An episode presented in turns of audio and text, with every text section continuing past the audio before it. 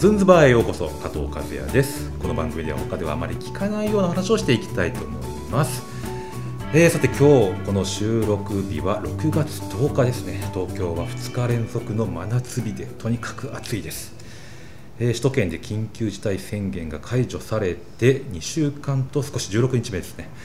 で、えー久しこれまではリモートで収録してたんですけども、えー久しぶりに直接お会いしての収録で、えー茶店の某喫茶店の貴賓室からお送りいたしたいと思います、はい。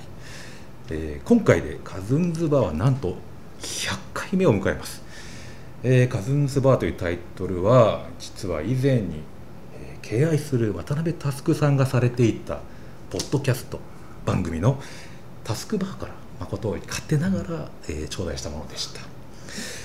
はい、えーというわけで今回100回目のゲストはエディターライターラジオパーソナリティの渡辺佑さんです。どうも。皆さん、えーこんにちは。なんかおはようございます。だかちょっとわかんないですけど。渡辺でございます。よろしくお願いします。そうですか、はい。タスクバーから撮ってたんですね。そうなんです実は。まあね、はい。えまああれもあのねパソコンのタスクバーとそうですね。はい。引っ掛けて引っ掛けてあれでもね。はい。ーそれはね私が考えたんじゃないですよ実はね。はい、ラジオのプロデューサーが考えたような記憶があります。そうですか。はい。もうだいぶ前のことそうですね、はい。ポッドキャストの走りぐらいの忘れておりりました。はい。でもタスクさんよく造語はでもご自身で作られますよね。ああどうかな。そんな気が、まあうん、まあまああの適当にダジャレが入ったりするのはやっぱ好きなんで、はい。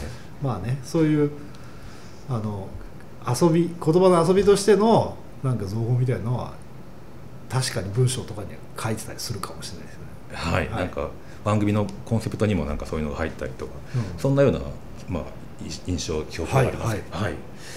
い。や本当に誠に恐れ多くいやいこんなやラジオの。現在も JWAVE ラジオドーナツナビゲーター、はいまたタモリクラブの不定期進行役など。そうですね、はい。まあタモリクラブは実は残念ながらしばらく本当に出てなくて。あそうでしたか。そうなんですよ、これはちょっとあのあの、まあ、業界の裏事情的に言うとタモリクラブの収録日が意外と私があの他のそういう番組の仕事をしてるかぶってたりとかすることが最初ありまして、はい。まあ、その辺からちょっと今はだいぶご無沙汰してしまっております、はい。そうなんですね、はい僕毎週録画して数年前までずっと見てたんですけどちょっと子供が生まれてからあのご無沙汰してるんで最近のことをちょっと存じ上げる、はい、ちょっとあのもごもごしてるかもしれないですけど、まあ、あの部屋の中で環境しながらマスクをしておしゃべりしているような状況でございます、そうですね。今ラジオ局とかだとねスタジオは真ん中にアクリル板が立ってて、はい。まああのなんか面会面談面会に来てるみたいな感じで 喋ってますけどね。でもそんなに違和感なくできるんじゃないですか？あのねとあとリモートでゲストをずっとリモート出演でちょっと最近、あのスタジオにいらっしゃる方もいいらっしゃいますけどあのずっとリモートだってっていうのはもうあの局の方針としてやっててでだいぶ慣れましたねだからね。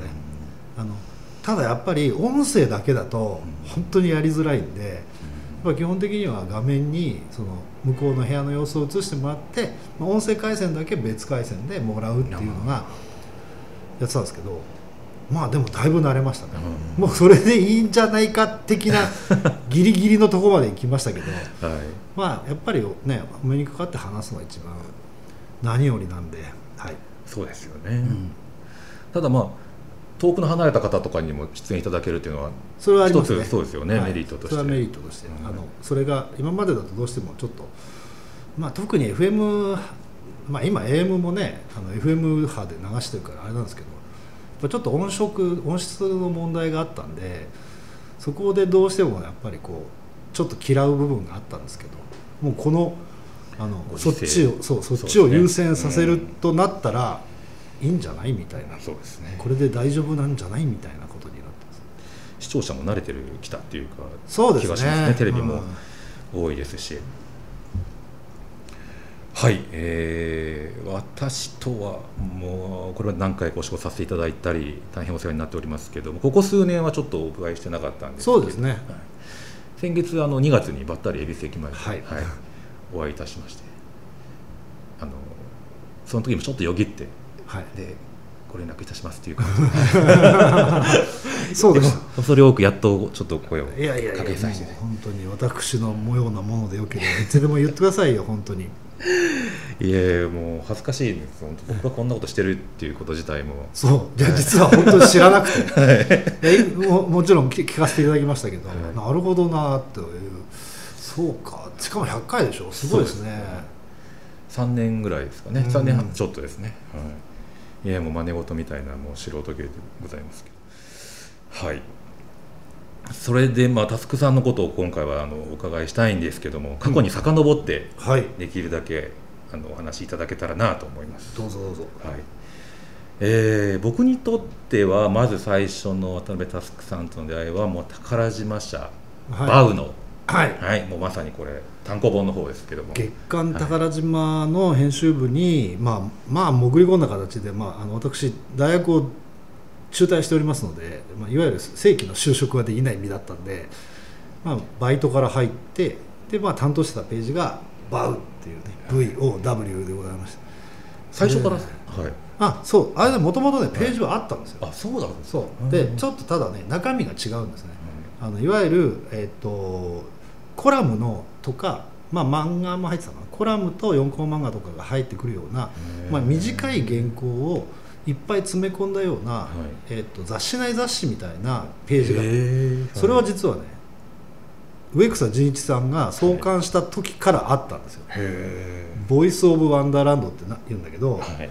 なんでかっていうと「ワンダーランド」っていう雑誌だったの最初宝島はい、はい、であのそれが実は、えっと、他社とネーミングがかぶっていたことが後で分かってそれでワンダーランドを意訳して宝島なんですよ。ああそうなんですか。そうなんですよ。ワンダーランドっていう言葉が使えなくなっちゃったの。あ仕方なくだったね、そうそうだから「ボイス・オブ・ワンダーランド」っていうページだけ残ってる。ああなるほど。まあどうでもいい。今どうでもいい雑学ですけど本当に。情報、はい。へえでも宝島っていうのは言葉の響きとざの雑誌のカラーっていうのはすごいやっぱり強烈に、80年代は特ににねやっぱり個性強かった、まあ、80年っていう時代自体がそういう新しいことがいっぱい出てきたと、あの年代だからっていうのもあるし、まあ、それをこうまあなんつったらいいのかな。あの拾い集め。あのたっていう意味での宝島の面白さっていうのは本当ありましたよね、それは自分でやってたからっていうわけじゃなくて認めるとこだと思いますけどね皆さん。在学中に出入りしてたんじゃなくて中退した後に出入りされた。ああいや、えっと、大学中。大大学学在学中に？はい。在学中にあの在学っつったってあんま学校行ってないんだけどあのバイトですねだから最初本当、バイトに呼ばれたの。もともとちょっと同学年の女性が ライター業も始めててでその彼女がその彼女実はあの後に脚本家になって今でもご活躍なんですけど。でえっ、とえっ、と付き合ってたわけじゃない。付き合ってたわけじゃない。彼女彼女友達の彼女ですね。であので彼女はそのライターとして宝島に出入りし始めて、はい。俺は読者として読んでたからその面白いからっつってなんか宝島の編集部っつったってねはい。当時ね宝島の編集部って俺が行く前まで2人しかいなかったんですよ。え？編集長とその下の人しかいないえ。で雑誌を作ってた。そうそうそう月刊誌1冊2人で作ってたんだよね。まあもっといいたりいなかったりはしたんでしょうけど当時俺がとにかく行った時は2人しかいなかった。ではい。まあ、そこからいろんな人に発注してたっていう。そうそうそう。いでことすその人たちがあのいわゆるこう宴会っていうかさ飲み会みたいなのでもあの宝島の人呼ぼうよみたいな面白いじゃんみたいになってうんその彼女が呼んでくれて。飲みの席に？飲みの席に、えまあ、飲み会だけはものすごい勢いでやってたんで。時代ですねそれも、はい。はいでそこで知り合ってたんですよもともとはい、編集部の人と。そしたらなんかその今言った2人のうちの1人が、まあ、辞めるってことになって。はい。このこの前村松さんって人なんだけどはい。辞める村松さんが辞めるんではい。私が呼ばれて、はい。バイトとして呼ばれて、はい。人手が足りないからっていうそうそうそうそれで最初それでスタートしまし村松さんは別の雑誌に行ったいやすれともえっとフリーフリーになったんですか？ね なるほど、まあ、私はその、まあ、単行そのバウを単行本化したやつでを、まあ、高校生の頃ですね、はい。やっぱりもう回し読み。はい。はい。で友達通してこれ面白いねつってやってた。その、まあ、初代本部長を担当された、そうですね、まあ、あの勝手に嘘を言ってるだけなんですけど、まあ、初代総本部長ですね。投稿を集めて、はい。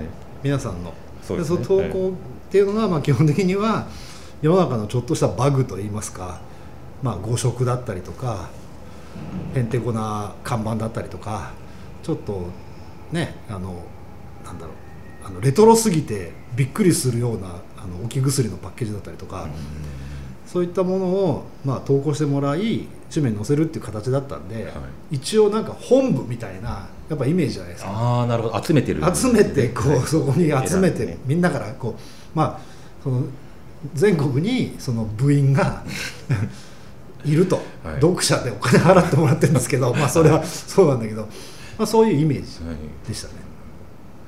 単行本化ぐらい当たるに当たりぐらいに総本部長となったわけですか？うんなんかどっからいつ言ってたか分かんない。わからないもうバックナンバーをひっくり返せば分かるかもしれないですけど、うん。どっかでそうよそう。自分を名乗っただから最初はその、えっとそういう別にコーナーではなくいろんなコラムの寄せ集めだったんではい。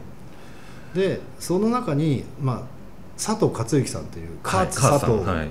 が、えっとやっぱり原稿を書いてて、はい。で例えば彼もまあこうあのあれだったのあの浪人だったの。はい。はい。で、えっと浪人生で、えっとね、例えば、はちょっとちょっと具体的に忘れちゃったんですけど例えばね、例えば毎月5本ぐらいはい。小ネタのコラムを書いてきてで面白いのが採用されるみたいなシステムだったんですよ。ざっくり言うと、はい。でその中にあそれは決まった人を何人かの中からそうそうそうそう、はい。あのそういうふうに発注してる人が何人もいて、で、えー、とそのな中に佐藤がさんがあのあれですよ、えー、と新聞の切り抜きを持ってきて、はい。でこのあの長寿番付だとあのご長寿さはい。んでだそうすると当時だからやっぱ明治の 生まれが。生まれの明治の もう割と前半に近い人もいたわけですよ。はい。でちょっとやっぱ独特のネーミングのお名前の方がいたりとかして、そうするとこれはなんかその違和感あるじゃないですか、はい。その異物感っていうかえこん日本の人ってこんな名前つけてたのみたいな。まあ、しかも生きてるみたいな。そうそうそうしかもご長寿みたいな。感じで、はい。でそのなんか違和感とか異物感みたいなのをこう拾い集めてるうちにはい。皆さんがご存知のバウの形になっていったんですよ、へえ、あじゃあカーツさんがだから元祖っつったらね、もうえーカーツなんですよ、本当に、カーツ佐藤さんが始めたと言ってもいいんだけど、まあ、ページにしたのは私ってことですね、はい。だからね、編集者として。僕3年ぐらい前にあのサウナでご一緒になりましたカーツさんはい、まあ、あのもういい年ですよね、カーツさんもね。はい。であの方がみたいな感じでしたねうん。初めてお会いして、えーでも今だともうツイッターみたいな SNS でね。みんなが勝手にそういうバウ的なものをやってます、そうやってます。もうこれバウじゃないかみたいな僕なんかはあの思っちゃうんですよ。なんで「ハッシュタグバウ」ってつけないんだっていやいやいや、思ったりもします、それはまあ、まあ、えその行為自体がはい。確かにああいうふうに単行本できっちりまとめたのは最初だったかもしれないですけどそういうのをまあ面白がるというかその見つけることになんかこうあので載せるみたいなこと自体は他の雑誌でもまあ別になくはなかったわけだーからうん。完全に別にオリジナルってわけでもないので。そうですか、うん。うんまあでもい。ラジオの深夜放送なんかでもそうじゃないですか、例えばすごいうちのおかんのトンマな話みたいなのっていうのをまあ募集して集めてやるみたいなのと、まあ、基本の構造は一緒なんですよね、ちょっと周りになんか面白い物件落ちてないですかっていうことなわけだから、身の回りの面白いことを作ってくださいっていう。はがき職人とか当時呼ばれてました。うん。すごいアナログでしたよ。だって封筒で送られてくるんだもんね。はが写真ですもんね写真とか切り抜きとかさ。切り抜き。例えば雑誌の切り抜き新聞の切り抜きフィルムでしかも撮ったやつの看板とかだったらフィルムで撮ったのを紙焼き ねサービス版。でもうあまりに来るからは返信できないんで、もうはい返信はしませんよと、はい。だからもう一点物だったらみん な送送り。っぱですよもそうですね。うものすごいアナログな作業だったな。うんすごいでも人気を博したんですね。そうですね、うん。あの単行本で言うと、えっと、最初に出したやつは本当にそのコアなもういつも読んでくれてる人向けに作ってるんで若干そういうあんま親切さはないんだけど 2, 2号目が出た時にちょっとまあ売れたんですよね、でこれはなんか俺私もほらその2678ぐらいの時だから、はい。なんかこうまあ自分でも分かってくるじゃないですか。あもうちょっとこういうふうに作ればもうちょっと開けるなみたいなこととかもうちょっとこうドンといこうとか、うん。そういう感覚がちょっと編編集者のそスキルとしてもちょっと上がってたと思うんでそれでね3号目は割と本当に本としてもうまくできてるんですよ、うん。と思います自分でも。でこれを受けたんですね。このあ3そうですか。号目が三号目がブレイクしたんですよ。そうそれがねなんかね覚えてますけど「週刊文春」のはい。年末年始の号って合併号になるじゃないですか。はいでその合併号にする時になんか後ろのモノクログラビアかなんかになんかそういうなんか年忘れな何々企画みたいのでバウのネタを本をちゃんと紹介するからバウのネタをこう載せていいかっていう連絡が来てで、まあ、当然ネタも載ってるんですけど本の紹介もあってっていう、多分4ページだったかなちょっとそんな感じのページが、まあそういう意味では年末年始号の、まあ、ちょっとお遊び的な余興的なやつで載ったんですよ、これがね大反響。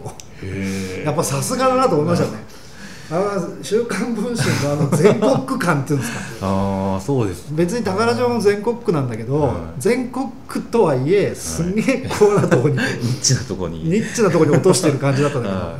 まあ、世代間とかもやっぱ違いますもんねそうですね、はい。知らなかったっていう人が気づいてくれたんで、いやあのこっちから頼んだわけじゃないんだけど向こうから来た話だったんでプロモーションとしては大ラッキーな、そうですね、はい、大ラッキーでございました、えーそうです。もうサンゴ僕はあのもう十数年前にあの全巻をヤフオクであのあ本当に？落として落として全巻持って全巻持って全巻って本当に。すごいすごい数。数、まあ、何十冊ですよそうでしょ、はい。あのまあたくさん。なんか俺がやってるのは担当してない。前半の頭そうですね。だけなんで後のやつはもう、はいあのほら個別のやつもあるじゃないですか。爆笑そうです問題とかね。三浦淳さんのとか、はい。はい、そうですそうです。そんなのもあります、ねありますしね。はい。大阪バーみたいなのとかそうそうそうそうはい。ろいろそうなんです。でもまあまあもう純不動に読んじゃったんでもうどれが三冠かという意識はないままに、はいはい。あでもここまでがタスクさんなんだなみたいな感じでなんかいやみん。な最後にこう写真が載ってたりとかね、そうしてましたから、うん。はい、そんな感じで読んでました。まああれはでも本当にあの私も 自分で別にあのねやってたからってわけじゃないけど、はい。あれはまあやっぱ面白かったし、はい。あのそんだけ続いたっていうことは、まあ、逆に言えば何かやっぱりね、うん、続くだけの理由はあったんだなっていうのは後から思いますよね。